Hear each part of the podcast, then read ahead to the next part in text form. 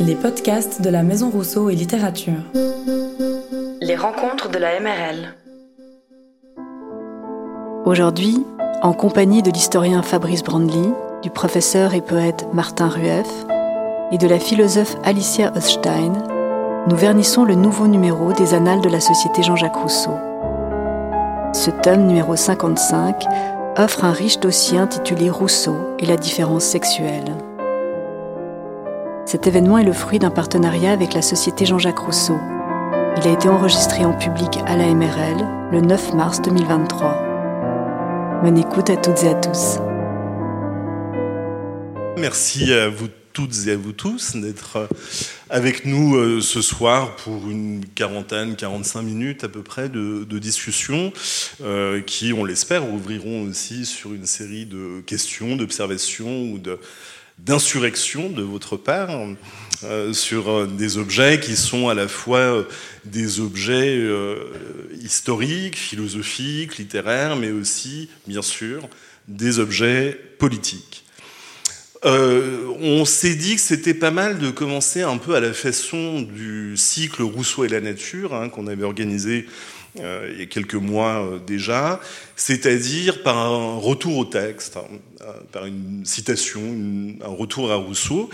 Et donc je vais vous proposer deux courtes citations qui en quelque sorte représentent les deux socles principaux euh, du volume qu'on va essayer de penser, euh, de penser ensemble. Euh, vous allez évidemment immédiatement reconnaître ces citations puisqu'elles sont célébrissimes. La première est issue, est tirée du livre 5 de, de l'Émile. Je la lis. En tout ce qui tient au sexe, la femme et l'homme ont partout des rapports et partout des différences. La difficulté de les comparer vient de celle de déterminer dans la constitution de l'un et de l'autre, ce qui est du sexe et ce qui n'en est pas. Par l'anatomie comparée et même à la seule inspection, l'on trouve entre eux des différences générales qui paraissent ne point tenir au sexe. Elles y tiennent pourtant, mais par des liaisons que nous sommes hors d'état d'apercevoir, nous ne savons jusqu'où ces liaisons peuvent s'étendre. La seule chose que nous savons avec certitude est que tout ce qu'ils ont de commun et de l'espèce, et que tout ce qu'ils ont de différent est du sexe. Et il continue cette citation connue, je, coupe un peu parce qu'elle est assez longue. Dans l'union des sexes, chacun concourt également à l'objet commun, mais non pas de la même manière. De cette diversité naît la première différence assignable entre les rapports moraux de l'un et de l'autre. L'un doit être actif et fort, l'autre passif et faible. Il faut nécessairement que l'un veuille et puisse, il suffit que l'autre résiste peu. La deuxième euh, citation qui euh, renvoie à une postface hein, signée par euh, Martin Rueff hein, et qui était l'objet de, discussions, de débats hein, au sein du, comité, et cette fois-ci tirée du chapitre 4 du livre premier du contrat social. C'est une citation plus courte. Ainsi, de quelque sens qu'on envisage les choses, le droit d'esclave est nul. Non seulement parce qu'il est illégitime, mais parce qu'il est absurde et ne signifie rien. Ces mots, esclavage et droit, sont contradictoires. Ils s'excluent mutuellement, soit d'un homme à un homme, soit d'un homme à un peuple ce discours sera toujours également insensé. Je fais avec toi une convention toute à ta charge et à tout à mon profit que j'observerai tant qu'il me plaira et que tu observeras tant qu'il me plaira. Donc c'est le contrat social, citation, là encore, célébrissime. Alors évidemment, la première question qui vient, euh, qui vient à l'esprit pour ouvrir le, débat et les réflexions, c'est euh, au fond quel est euh, l'étrange chemin, la généalogie au fond du volume, qui a permis d'articuler questions de genre et questions qu'on dirait aujourd'hui coloniales ou périmétrées hein, par les subaltern studies. Au fond, questions de genre et questions de race, hein, chez Rousseau, ça donne quoi et pourquoi, au fond, envisager cette question et surtout de quelle manière, bien sûr, euh, l'envisager? Alicia? Je me lance. Euh, c'est très vaste pour répondre vraiment dans la perspective de présenter peut-être un peu déjà le, volume. Euh, l'articulation de ces questions, elle est contenue dans la question elle-même, d'une certaine manière. alors, je vais faire comme ça. Il y a une traduction dans le dossier thématique qui est celle d'un article de Carol Pateman. C'est un article qui date de 1980, qui s'appelle Le désordre des femmes. Carol Pateman, elle est connue pour son ouvrage Le contrat sexuel, qu'elle a écrit huit ans plus tard, en 1988. Et ce qui est intéressant, c'est qu'elle montre de quelle manière la question du contrat sexuel ouvre à la question du contrat au sens large, et donc à une multitude de rapports, et donc à une multitude d'inégalités liées à ces rapports. Évidemment, enfin pas évidemment, Carol Pateman considère que Rousseau fait partie de ceux qui ont désigné les femmes comme des menaces pour la démocratie. À partir de là, on a un premier fil.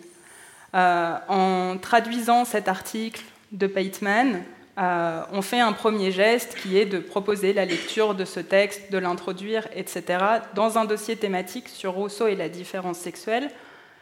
Dossier qui commence par une introduction intitulée Partout des rapports et partout des différences, qui essaye de mettre en garde justement contre le risque qu'il y aurait à vouloir répondre à cette question de la différence sexuelle, à trouver des réponses à cette question chez Rousseau ou chez d'autres.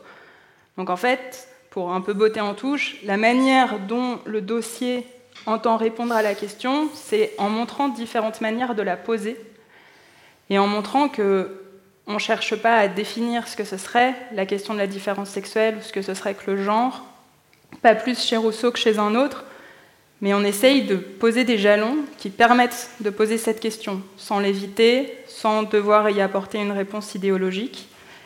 Et je dirais que c'est ça qui a présidé à la construction euh, ou à la généalogie de ce dossier et qui permet en fait de faire le lien entre la question euh, de la différence sexuelle exposée au livre 5 euh, de l'Émile et la question de la, du, du, contrat tel qu'elle est exprimée dans la citation du contrat social que tu as lu. Je dirais que le lien se fait comme ça. Martin Rueff, la question de la pluralité des interprétations Oui. Euh, en fait, c'est tout à fait euh, euh, étonnant ce qui, se passe. En fait, quand vous faites des, lettres ou de l'histoire des idées, et que vous avez des, amis ou des étudiants et des collègues, une des questions qu'on se, pose toujours, c'est là là, il faudrait un peu actualiser vos recherches. Le problème, c'est qu'avec Rousseau, il est tellement actuel, c'est-à-dire il est tellement actualisé partout, qu'une des questions, c'est peut-être de réussir à dénaturaliser l'actualisation de Rousseau en permanence. Et donc ça, nécessite un, effort euh, intellectuel, et le, premier, évidemment, hein, c'est de, ne pas euh, se poser comme le spécialiste de Rousseau qui va répondre aux questions du présent. Parce que spécialiste de Rousseau, déjà, c'est difficile de l'être. Et puis répondre aux questions du présent, bah, si on en était capable, on aurait un autre destin sans doute. Et puis c'est peut-être pas une bonne, une bonne manière de poser les questions. En tout cas, ce qui est, sûr, pour, vous, pour répondre à la fois à la question de, Fabrice et tracer hein, une espèce d'arc dans le numéro, c'est que euh, l'actualité, si vous voulez, se, traverse ce numéro de manière vibrante à plusieurs niveaux qu'on n'avait pas prévus. Alors la question sexuelle, on avait prévu quand on a, quand on a repris les annales toutes, toutes ensemble et tous ensemble de s'y intéresser, parce que c'est vraiment une question qui est extrêmement débattue. Et elle n'est pas du tout débattue de manière univoque, hein, c'est-à-dire que, pour vous donner un simple exemple, dans, le,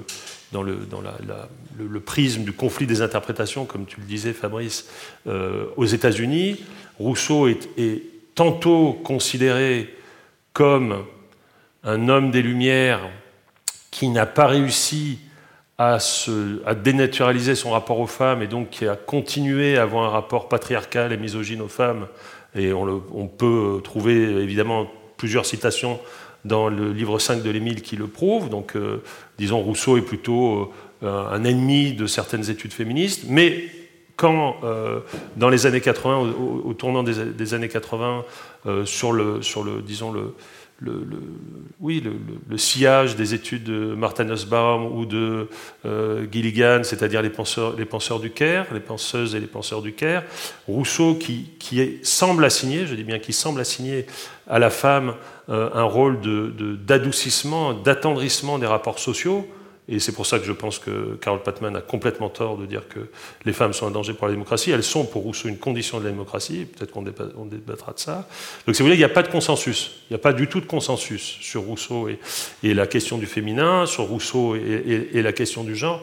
Il n'y a pas de consensus. Donc, on avait prévu euh, de donner à lire euh, avec Alicia et puis les, femmes qu'on a invitées euh, à intervenir dans ce, dans ce numéro, on avait prévu de rendre compte de cette pluralité d'approche. Et ce n'est pas du tout un, dossier euh, consensuel, puisqu'il y, y, a, même des, gens, je ne soulèverai pas le rideau trop loin, mais qui se détestent dans ce numéro. Donc ça, c'est un numéro qui marche, à mon avis, quand on arrive à mettre ensemble des gens qui se détestent, parce que ça veut dire qu'il se passe quelque chose entre, entre les articles. Donc il y avait ce, projet. Et puis, on a été, on a été euh, oui, interpellé, euh, saisi par l'actualité, puisque au moment où on préparait ce dossier, la ville de Genève a commandité un dossier à une, à une équipe d'historiens sur euh, la, manière dont on pourrait penser euh, l'espace public urbain euh, à Genève à partir de, critères postcoloniaux. Hein. Et, les auteurs de ce rapport ont consacré à Rousseau une fiche, puisque c'est sous la forme d'un dictionnaire, et cette fiche, le moins qu'on puisse dire, c'est qu'elle fait discuter. Hein. Elle fait discuter de, manière vraiment sérieuse. Et, euh, et donc, si vous voulez, il y, avait ces, deux points. Et en même temps, on a reçu un article absolument formidable euh, d'une jeune chercheuse iranienne qui venait de finir sa thèse sur Rousseau en Iran. Donc voilà, le féminin, Genève, l'Iran, on était comme bombardés, si vous voulez, par, par, cette, par cette actualité. Et donc, euh, c'est un petit peu comme ça qu'on a composé le numéro. En effet, il y a, cette espèce d'arc. Et on a aussi un dossier sur les recherches rousseauistes en Italie, parce que, c'est un autre, un autre point euh, pour nous tout à fait important, hein, Rousseau a été l'objet euh, de discussions extrêmement importantes dans la culture antifasciste des années 30 et post-fasciste des années 45 au sein du Parti communiste italien, sur la question de savoir si Rousseau pouvait être utilisé comme un penseur de l'égalité matérielle et pas seulement formelle. Hein, Rousseau est, avec beaucoup de philosophes des Lumières, un penseur d'égalité formelle, mais si cette égalité formelle couvre des inégalités matérielles, on peut considérer qu'il est du côté de la répression, etc. Et donc des penseurs comme, euh, Alberto Burgio, hein, qui est un, penseur communiste actuel, euh, très très euh, imprégné par la pensée de Rousseau, hein, nous, a, nous a donné un article qui me semble un article tout à fait passionnant. Donc voilà, si vous voulez, nous on ne cherche pas du tout l'actualité, hein, euh, mais là on peut dire que c'est l'actualité qui mobilise Rousseau, d'accord? Et je dois dire que euh, nous toutes et nous tous, on, est on est des rousseauistes, au sens où c'est comme ça, c'est sur cet auteur qu'on travaille, hein. et euh, on est frappé, je crois qu'on peut dire ça de manière très, très humble et très simple, hein, par le fait que Rousseau hein, est vraiment un lieu de convergence, de, discours euh, très contradictoires, et c'est, je trouve, pour des chercheuses et des chercheurs, un extraordinaire euh, laboratoire, bon, ce terme est un peu daté maintenant, dans l'univers de la recherche, mais enfin un excellent lieu pour euh, penser certaines opérations culturelles et, théoriques.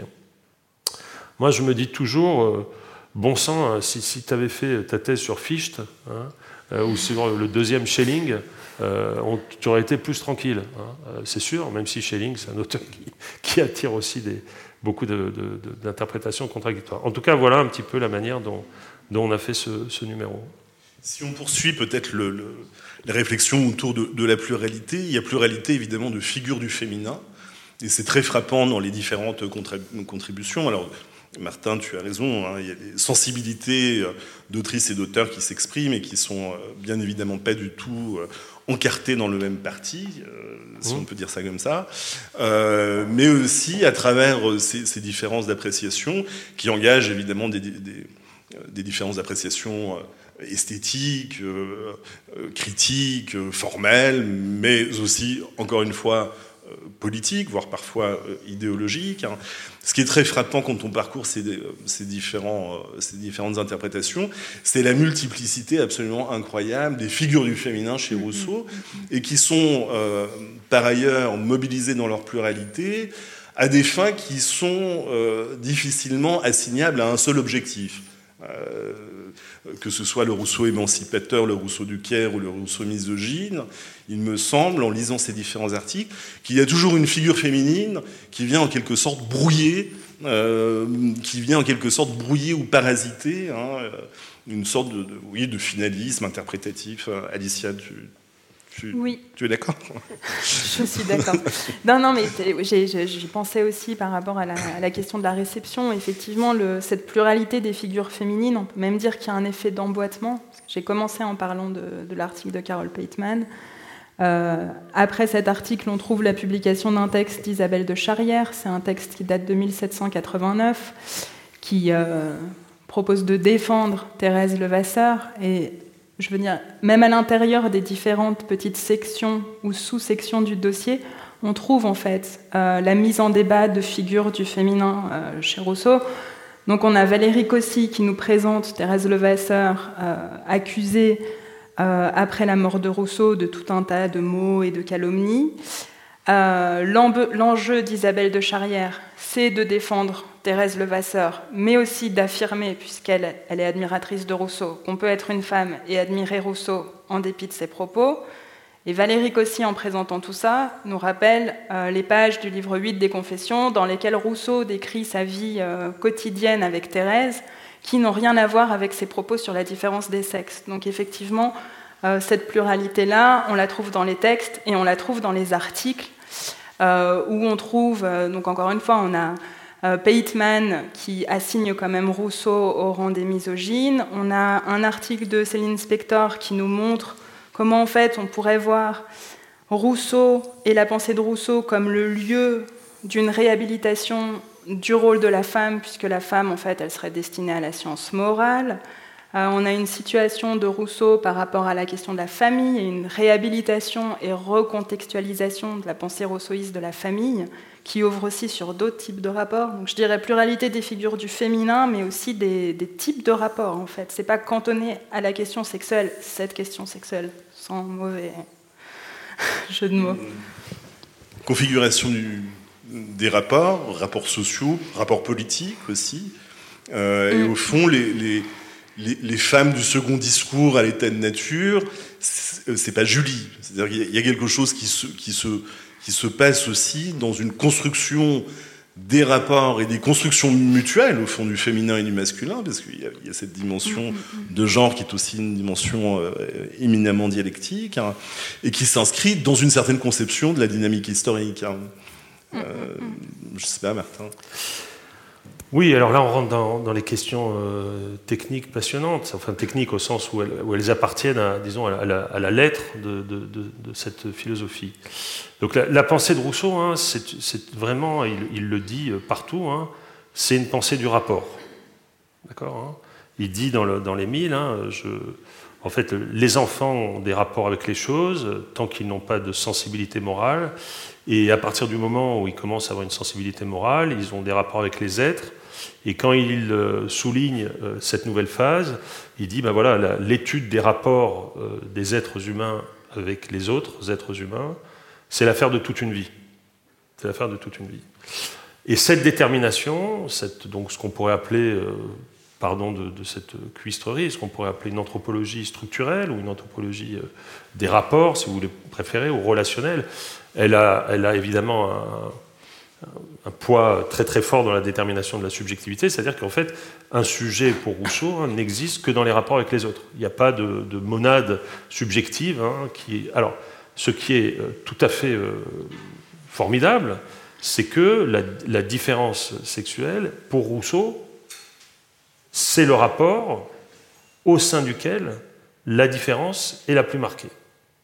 De tous les rapports euh, qu'on puisse trouver, pourquoi il est central et pourquoi Rousseau consacre tout un livre de, celui qu'il appelait son plus grand livre, l'Émile, à la question du féminin Parce que la différence sexuelle est pour lui la différence qui met euh, le, moteur, si vous voulez, du rapport, hein, qui, le fait réagir, enfin agir le, plus activement. Et, et ça tu as tout à fait raison de le souligner, cette euh, anthropologie donc euh, différentielle et structurelle, elle est historique. C'est-à-dire que pour Rousseau, euh, les rapports que nous avons les uns avec les autres, les unes avec les autres, hein, ce sont des rapports dont on aimerait penser euh, qu'ils restent les mêmes ou qu'ils sont restés les mêmes tout au long de l'histoire de l'humanité. Et Rousseau est, totalement opposé à cette thèse, très farouchement opposé à cette thèse. Il dit même que pour lui, c'est l'erreur majeure des philosophes de son siècle, de Hobbes à Diderot, c'est qu'il considère que à toutes les époques et dans tous les régimes politiques et dans tous les contextes sociaux et moraux, les femmes et les hommes ont été les mêmes. Et Rousseau dit ça, c'est pas une erreur morale, c'est de la stupidité. C'est idiot de penser comme ça. D'accord? Et en effet, à l'état de nature, dans un état où il y a très peu d'interaction, donc les rapports sont très réduits, et c'est assez euh, intéressant comme thèse, hein, pour Rousseau, hein, il n'y a pas, à l'état de nature, de relation homme-femme. Il n'y en a pas. D'accord? C'est-à-dire, c'est la fameuse phrase, hein, ils se rencontraient une nuit, etc. Il n'y a pas de relation. C'est-à-dire que dans la paléontologie rousseauiste, si vous voulez, l'état de nature, euh, n'engage pas les passions amoureuses, hein, tout simplement parce que les, hommes n'ont pas eu assez d'interaction pour euh, amener cette différence au cœur du rapport, et donc euh, c'est pour ça qu'il n'y a pas d'amour. Dans l'état de nature, il n'y a pas d'amour pour Rousseau. Et pourquoi il n'y a pas d'amour? Parce qu'il n'y a ni langage, ni imagination. Et donc, ça, c'est un point tout à fait central. Le, rapport amoureux à la femme, qui est un des lieux très euh, importants sur lequel Rousseau a, écrit peut-être le plus grand roman euh, euh, du XVIIIe siècle, La Nouvelle Héloïse. Dans La Nouvelle Héloïse, ce qui fait que la, relation physique devient, pour parler comme Lacan, un rapport sexuel, un rapport sexuel, pour Rousseau, c'est pas du tout quelque chose qui se limiterait, c'est d'ailleurs pour ça qu'il trouve aussi que les libertins ont une vision euh, très, très bête de l'amour, hein. euh, c'est que dans la relation sexuelle, il y va de l'imagination et du langage. Voilà. Et donc, de fait, euh, vous avez raison l'une et l'autre hein, de souligner que ces, que ces figures, elles, évoluent historiquement, elles évoluent socialement, elles évoluent aussi dans la langue, parce que la manière dont on parle, et aujourd'hui c'est un point très, très, important hein, de, la discussion et des revendications euh, euh, d'un certain féminisme, hein, la question de la, politique genrée de la langue, et Rousseau est tout à fait conscient de ça, c'est quelque chose de très important pour lui. Alors ce qui, pose d'ailleurs des questions euh, pour littéraire aussi, c'est comment il fait parler les femmes dans ses livres. Il essaie hein, de, de, faire en sorte que Julie ne parle pas comme Saint-Preux, c'est pas tout à fait facile, puisque c'est un homme qui écrit à la place d'une femme. Mais en tout cas, ces figures du féminin, en effet, elles sont, très, euh, elles sont vraiment multiples. Elles plongent dans son histoire personnelle. Euh, bon, voilà, c'est une autre question, mais ce qui est sûr, je, je finis là-dessus, pardon, c'est que c'est très difficile de trouver un penseur qui ait mis la question de la différence sexuelle au programme de sa pensée. Et moi, j'en connais trois. Platon, ça, et dans le Phèdre euh, et dans la République, c'est central, c'est vraiment central. Évidemment, Freud et Rousseau. Mais par exemple, Diderot, qui est, euh, dire, qui est obsédé par les femmes, c'est mal dit, enfin, qui, euh, mobilise beaucoup la question du féminin. Hein. Il pense le féminin, il, pense les femmes, Voltaire un peu moins, mais ils ne mettent pas la question de la différence au centre, comme tu viens de le faire, comme Rousseau le fait dans la citation que tu viens de faire. Partout des rapports et partout des différences. Voilà.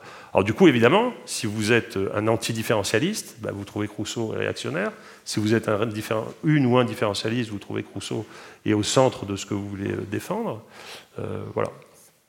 Alicia, en, fonction de ce que Martin vient de, dire, ce qui est euh, frappant, et c'est peut-être un des lieux de tension de cette affaire-là, c'est une pensée des rapports qui est une pensée aussi de la mise en perspective de la symétrie des rapports, hein, euh, subsumés sous la catégorie de la différence, hein. euh, mais qui, euh, derrière cette, cette équation, pose la question des rapports d'égalité et d'inégalité. Et ces rapports d'inégalité et d'égalité, de quelle façon, au fond, ils se métabolisent selon les lieux où ils se métabolisent? C'est-à-dire qu'évidemment, le lieu des rapports amoureux, par exemple, n'est pas, euh, pas synonyme du lieu d'émission de la volonté générale telle qu'elle peut s'exprimer dans, dans, une certaine conception euh, euh, politique, républicaine, et on mettra les guillemets où il faut. Et, et, au fond, comment fonctionne cette gradation un peu étrange, visiblement pour nous, puisque ça crée des tensions interprétatives, hein, mm, mm. dans ce rapport entre inégalité et égalité au sein de rapports qui sont des rapports marqués par euh, le jeu de la différence et de la symétrie Alors, tu, as dit dans ta question que c'était assez compliqué. C'est tellement compliqué qu'il y a toute une que partie... des questions compliquées ce soir. Il y a toute une partie de cette gradation qui est tellement pas évidente qu'il faut d'abord l'établir. C'est ce qui Il y a plein d'articles dans le, dans le dossier qui reviennent là-dessus. C'était un peu un des acquis du colloque qui était la source, disons, de ce dossier thématique. À savoir que la question de la différence sexuelle, elle est déjà au, croisement de d'autres notions, la question de la dépendance, la question de la différenciation, la question de la complémentarité, à partir desquelles on peut essayer d'envisager les rapports et qui impliquent à chaque fois que selon la manière dont on règle le curseur de l'intersection, si vous voulez, ça va faire varier la manière dont on comprend la différence sexuelle chez Rousseau, la manière dont on commente ceux qui l'ont lu, donc je dirais que c'est assez impossible euh, de répondre à ta question, puisque, enfin, je, reviens là-dessus, je, suis un peu obsédée par Pateman, mais euh, le, rapport euh, entre les femmes et la démocratie, il fait aussi dire à Pateman que pour les féministes, la démocratie n'a jamais existé, parce que les femmes n'ont jamais été des citoyens comme les autres, puisqu'elles sont moins bien payées, parce qu'elles sont dominées, parce qu'elles n'ont pas accès à certaines fonctions. Donc ça montre à la fois la dimension centrale de cette question de la, différence sexuelle et, l'espèce d'éventail euh, d'interprétation, de lecture, de rapports dans lesquels on peut les lire. Parce que cette question-là de la démocratie n'a jamais existé n'a rien à voir avec euh, l'amour entre Julie et Saint-Preux dans la Nouvelle Héloïse, ni entre Julie et son époux, ni... Euh, Martin, pour, poursuivre, quand je posais cette question-là, j'avais l'article économie politique en tête où il est très attentif à euh, dissocier ce qui est de l'ordre de l'État, du gouvernement, de ce qui est de l'ordre de la famille comme lieu des rapports justement, non, c'est pas la même chose. Euh, c'est pas la même chose. Et, ce qu'on peut faire dans l'ordre de la famille, euh, et peut-être les inégalités, ou en tout cas les dimorphismes, et notamment les dimorphismes de genre qui peuvent s'y exprimer, ne peuvent absolument pas fonder politiquement quelque chose qui est de l'ordre de l'État, euh, du contrat social, de, la volonté euh, générale. Est-ce que c'est pas ça qui, au fond, pour nous est un problème? Est-ce que l'individualisme contemporain a de la peine à concevoir qu'on puisse dissocier à ce point des espaces qui, au fond, pour nous, sont des espaces transversaux? C'est-à-dire, on passe de l'espace de, de, la famille, de la sexualité, du lit, euh, aux urnes, à l'espace du travail, et qui est évidemment une sorte de fluidité. Euh, tout à fait particulière et qui, rend peut-être difficile cette, espèce de...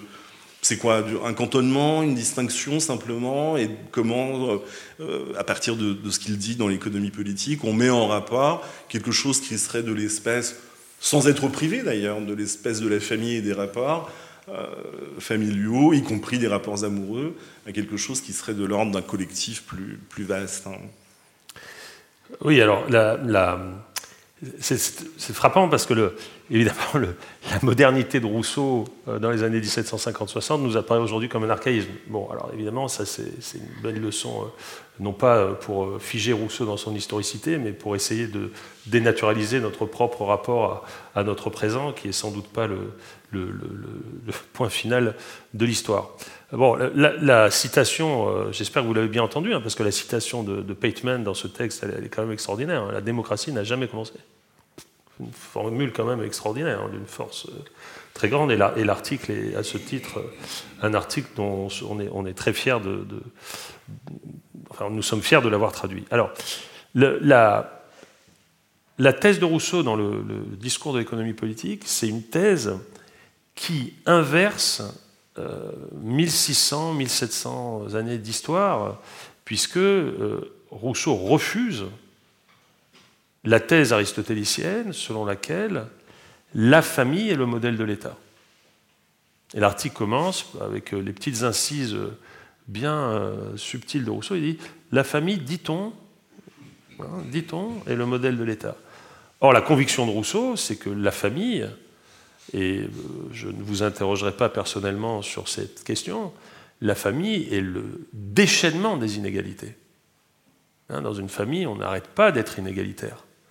Euh, entre les parents et les enfants, entre les, enfants entre eux, etc. Et, la, plupart des parents disent Mais comment ça se fait? J'ai élevé mes deux enfants de la même manière, ils ont évolué de manière très différente. Oui, bah, c'est ça le problème, c'est que, évidemment, on naturalise notre rapport et on ne voit pas que les inégalités, elles sont, évidemment, elles nous traversent et elles nous portent. De fait, Rousseau considère que l'État, euh, dont il envisage la construction dans le contrat social, hein, et un État qui doit rétablir une, égalité que les familles et les sociétés euh, non euh, institutionnalisées, justement, ne cessent de, bafouer et de, combattre. Alors du coup, il y, a, plusieurs questions dans ta question, et Alicia les a, bien distinguées avec toi. C'est évidemment, il y a la question de la, place, c'est un terme très rousseauiste, la place de la femme dans, le couple, dans la famille, dans la, donc ça c'est l'article de Gabriel Radica, dans le rapport aux enfants, bien sûr, et puis il y a la question de la place de la femme dans le contrat social. Et euh, les premières euh, femmes lectrices qui s'expriment publiquement, euh, je pense à Wollstonecraft, hein, dont, dont, on parle dans le numéro, sur Rousseau, considère, en anticipant à la fois Carlo Ginzburg et Jürgen Habermas, mais aussi Derrida, hein, que tout simplement euh, Rousseau va pas assez loin. C'est-à-dire qu'il est émancipateur, mais il s'arrête euh, là où elles, elles veulent que ça commence, qui est la question justement de la citoyenne, de, la femme citoyenne. Alors, cette, objection, elle est, parfaitement euh, pertinente, c'est-à-dire que Rousseau ne fait pas agir le rapport sexuel dans la cité du contrat, euh, mais tout simplement, et là on rejoint les critiques marxistes, parce que la conception du contrat qui est défendue, c'est une conception formelle de liberté. Hein, et ensuite, la question de l'exercice matériel des droits des femmes, mais aussi, des, par exemple, des plus démunis, il la pose ailleurs, il la pose dans la lettre écrite de la montagne, il y a une lettre tout à fait fondamentale là-dessus. En revanche, et, pour conclure sur ce point, euh, il y, a, un lieu dans lequel, euh, il y a un lieu pardon, où Rousseau prépare cette question, pour moi, c'est le livre 5 de l'Émile. Pourquoi? Et je crois qu'il faut vraiment rappeler ça, parce que dans le livre 5, le livre 5, c'est le livre où Émile va devenir un sujet politique. Hein, d'ailleurs, le livre 5 s'achève par un résumé du contrat social. Et donc la question, c'est où est-ce qu'il va s'établir? Est-ce qu'il va être libre comme un paladin, nous dit Rousseau, dans n'importe quelle situation, dans n'importe quel pays? Donc est-ce que ça va être une espèce de stoïcien euh, euh, complètement détaché? D'accord? Et en fait, euh, Rousseau ne veut pas de cela, il veut que, Émile aime le lieu où il va élever ses enfants, etc.. Il veut qu'Émile s'attache. Et pour Rousseau, et là, c'est assez étonnant parce qu'il anticipe des thèses de Lévinas, etc., qui sont des thèses, alors là, pour le coup, pas misogynes, mais sexistes. Pour Rousseau, la condition de l'attachement, c'est le féminin. C'est-à-dire que sans féminin, il n'y a pas d'attachement. Et Rousseau développe ça d'une manière qu'on pourrait appeler mi-naturaliste, mi-culturaliste, mais la, la condition anthropologique de la démocratie, je ne dis pas la condition politique, puisque la condition politique, c'est le contrat. La condition anthropologique de la démocratie, c'est que nous soyons capables d'étendre l'amour de soi par la pitié vers le lointain, comme il le dit, c'est-à-dire pas simplement euh, l'ami cher, euh, l'enfant, euh, etc., mais vers celui qu'on ne connaît pas. Et le moteur de cet attachement, c'est le féminin. Sans femme, il n'y a pas d'attachement. Donc, si vous voulez, ça, complique singulièrement le, rapport hein, strictement euh, contractuel euh, au féminin. Est-ce que ça engage, euh, parce qu'au fond, évidemment, ça me fait penser à Mercier, hein, Rousseau, premier auteur de la Révolution française. Est-ce que c'est pas justement, de ce point de vue-là, avec ce, ce, dimorphisme que tu exprimes, quelque chose qui a été au cœur de la culture révolutionnaire, c'est-à-dire des femmes qui sont inaccessibles à la citoyenneté politique et qui en même temps sont parfaitement indispensables dans quelque chose qui la précède et qui la conditionne, hein, c'est-à-dire l'adhésion du cœur. Euh, quelque chose qui passe par l'affect, qui passe par le sentiment, qui passe euh, par la croyance, au fond, hein, par un mécanisme qui n'est pas très très différent peut-être de celui d'une sorte de foi euh, religieuse, hein, mais tourné en direction, et on est proche de, du numéro précédent sur les religions de, Rousseau hein, et la question de la religion civique, quelque chose qui passerait par une, adhésion sensible. et que l'adhésion sensible, euh, au fond, est conditionnée par quelque chose qui est de l'ordre du, féminin. Non? Ah, mais tout à fait. C'est-à-dire que. Ça fait penser aussi aux travaux d'Anne Verju euh, sur la, citoyenneté familialiste. Euh. un des, un des un cliché absolu sur le rousseauisme, c'est un cliché qu'on a depuis, euh, oui, pratiquement depuis Napoléon, qui était un grand lecteur de Rousseau, euh, qui a dit d'ailleurs, euh, je ne sais pas lequel de nous deux a fait le plus de mal à l'Europe, hein, de Napoléon, de, Rousseau ou de moi. un lieu commun, c'est l'opposition complètement artificielle, me semble-t-il, entre le Rousseau du contrat, et le Rousseau de l'Héloïse, des rêveries et des confessions. D'accord? Mais c'est tout simplement parce que les, lectrices et les lecteurs n'ont pas voulu comprendre que le contrat, c'était le seul texte qui est vraiment un modèle construit par Rousseau, pour essayer de, dire vers où on pourrait aller. Mais euh, la, thèse de Rousseau, qui est tout à fait euh, de bon sens et, que, et dont les, la, mise en œuvre contraire a bien prouvé que c'est Rousseau qui avait raison, on n'impose pas la démocratie, ça n'existe pas, on ne peut pas l'imposer. C'est comme chez Kant, on ne peut pas imposer l'autonomie, puisque c'est contradictoire. Or, la préparation, la préparation à la démocratie, c'est l'attendrissement. Bizarre, hein? Il faut être attendri, d'accord? Et pour Rousseau, par exemple, je prends un exemple tout simple, parce que c'est un débat qui a été absolument magnifique et, est formidable et on devrait tout le temps euh, revenir à ces débats. Hein. C'est les débats sur les, lois euh, antiracistes aux États-Unis à la fin des années 50, hein, bien avant les, grandes émeutes. Hein. Et donc le grand débat, c'est le débat Montesquieu-Rousseau, c'est est-ce qu'il faut changer les lois ou est-ce qu'il faut changer les mœurs D'accord? Si on change les lois, évidemment, on va donner aux minorités euh, raciales des, postes et des fonctions auxquelles évidemment ils n'avaient pas le droit jusqu'à maintenant, c'est la, politique des quotas positifs, d'accord? Mais est-ce que ça va changer réellement les mœurs? Évidemment, non. Non, Rousseau est très pessimiste là-dessus. Donc la thèse de Rousseau, c'est qu'il faut euh, modifier les mœurs. Lui, il le fait en tant qu'écrivain, il a l'impression d'avoir fait beaucoup de travail avec l'Héloïse, en, créant un roman de la tendresse, mais là, le, féminin, pour Rousseau, hein, c'est vraiment... Euh, alors, le féminin, euh, c'est sans doute une, catégorie. D'abord, c'est une catégorie que n'emploie pas Rousseau. Euh, en tout cas, la, question de l'attendrissement auquel donne lieu la différence sexuelle, et aussi la paternité et la maternité, sont pour Rousseau, sinon, comme on aurait dit dans les années 60-70 à tort, des sentiments politiques, des sentiments qui préparent à la politique. Euh, Alicia Martin vient d'évoquer euh, Montesquieu, tout à l'heure euh, Diderot. Est-ce qu'il n'y a pas quelque chose de paradoxal, pour, conclure et ensuite ouvrir la, discussion, est-ce qu'il n'y a pas quelque chose de paradoxal dans un certain nombre de critiques émises à l'encontre de Rousseau, qui par ailleurs peuvent être parfaitement justifiées, mais qui visent moins Rousseau que les Lumières en règle générale? Et les Lumières comme quelque chose qui aujourd'hui euh, pose problème et pose un problème politique. Hein. Euh, des Lumières qui seraient euh, voilà, le lieu de formulation des nouvelles des nouvelles contraintes, des nouvelles dominations, euh, qu'elles soient raciales, et on revient peut-être aussi à cet égard à, la postface, hein. alors que très longtemps les Lumières ont été l'endroit du progrès, c'est-à-dire euh, ont été pensées comme, et par des traditions par ailleurs antagonistes, hein, comme voilà l'endroit où il fallait essayer de trouver un, discours, une sensibilité d'émancipation. Et est-ce que c'est pas euh, ce qui, ce, qui, est en train de se passer C'est un Rousseau qui incarne les Lumières, mm. ce qui est euh, probablement le comble du paradoxe chez un marginal, au fond, des, Lumières. Je ne sais pas ce que tu en penses, Alicia. Euh, oui, si, c'est ce qui est, ce qui est intéressant, c'est un peu, ça, ça, rentre tout à fait dans le cadre des écueils dont je parlais au début, ce qu'on a essayé de présenter dans l'introduction qu'il fallait éviter. Parce que, effectivement, la difficulté, c'est que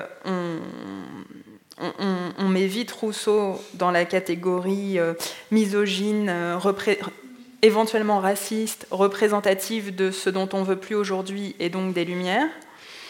et en même temps, c'est ce qu'on dit dans, l'intro, ne plus lire Rousseau, c'est s'empêcher de réfléchir à ces questions, puisqu'on sait même plus ce dont on parle. En fait, effectivement, le paradoxe, il est aussi lié à la difficulté de, parler de ces questions aujourd'hui. Et c'est ce que je voulais dire en disant qu'il faut faire la distinction entre ce qui est plutôt de l'ordre du, du théorique et du critique et de l'idéologie. Et ce n'est pas de l'idéologie au sens péjoratif, c'est au sens il y, a, tellement de bornes, il y a tellement de distances, de distinctions, ce que je disais aussi avec, c'est pas pareil, la dépendance, la différence, la différenciation, la complémentarité, tous ces rapports, qu'on doit d'abord en fait euh, déblayer un peu le terrain et essayer de, poser euh, un cadre théorique et critique, et ensuite voir quelles sont les différentes réponses à envisager et voir la place de Rousseau là-dedans. Mais tu as tout à fait raison sur le, le paradoxe. Paradoxe Rousseau. Oui, à la fin du, texte sur le rapport, là, je cite, et on peut finir par, ça si tu veux, je cite la, célèbre conférence de Lévi-Strauss, hein, qui a été prononcée à 500 mètres d'ici, de, juin 62, hein, la, conférence dont le titre est très célèbre, Rousseau, fondateur des sciences de l'homme.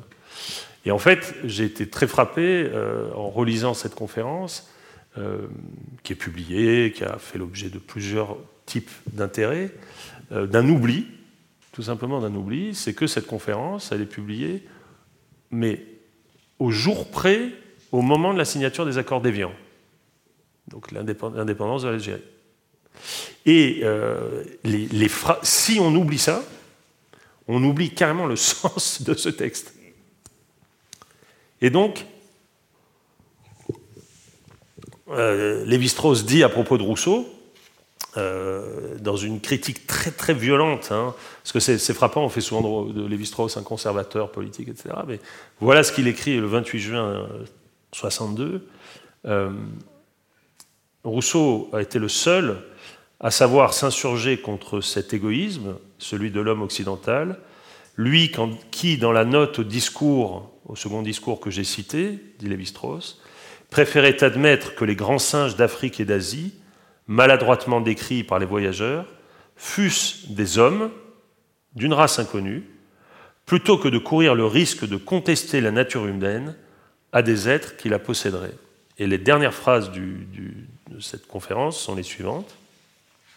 Loin de s'offrir à l'homme comme un refuge nostalgique, l'identification à toutes les formes de la vie, en commençant par les plus humbles, propose donc à l'humanité d'aujourd'hui, par la voix de Rousseau, le principe de toute sagesse et de toute action collective, le seul qui, dans un monde dont l'encombrement rend plus difficile mais combien plus nécessaire les égards réciproques, puisse permettre aux hommes de vivre ensemble et de construire un avenir harmonieux. Merci Martin. Conclusion du volume, conclusion aussi de, de cette présentation. La parole est, à la salle. Si l'une, l'un d'entre vous veut réagir, poser une, question, euh, j'en profite avec une transition tout à fait triviale. Le volume est en vente ce soir à un prix promotionnel de 40 francs. Et, 10 pour 300 francs.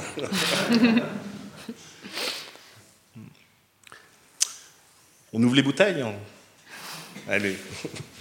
Merci beaucoup d'être venu.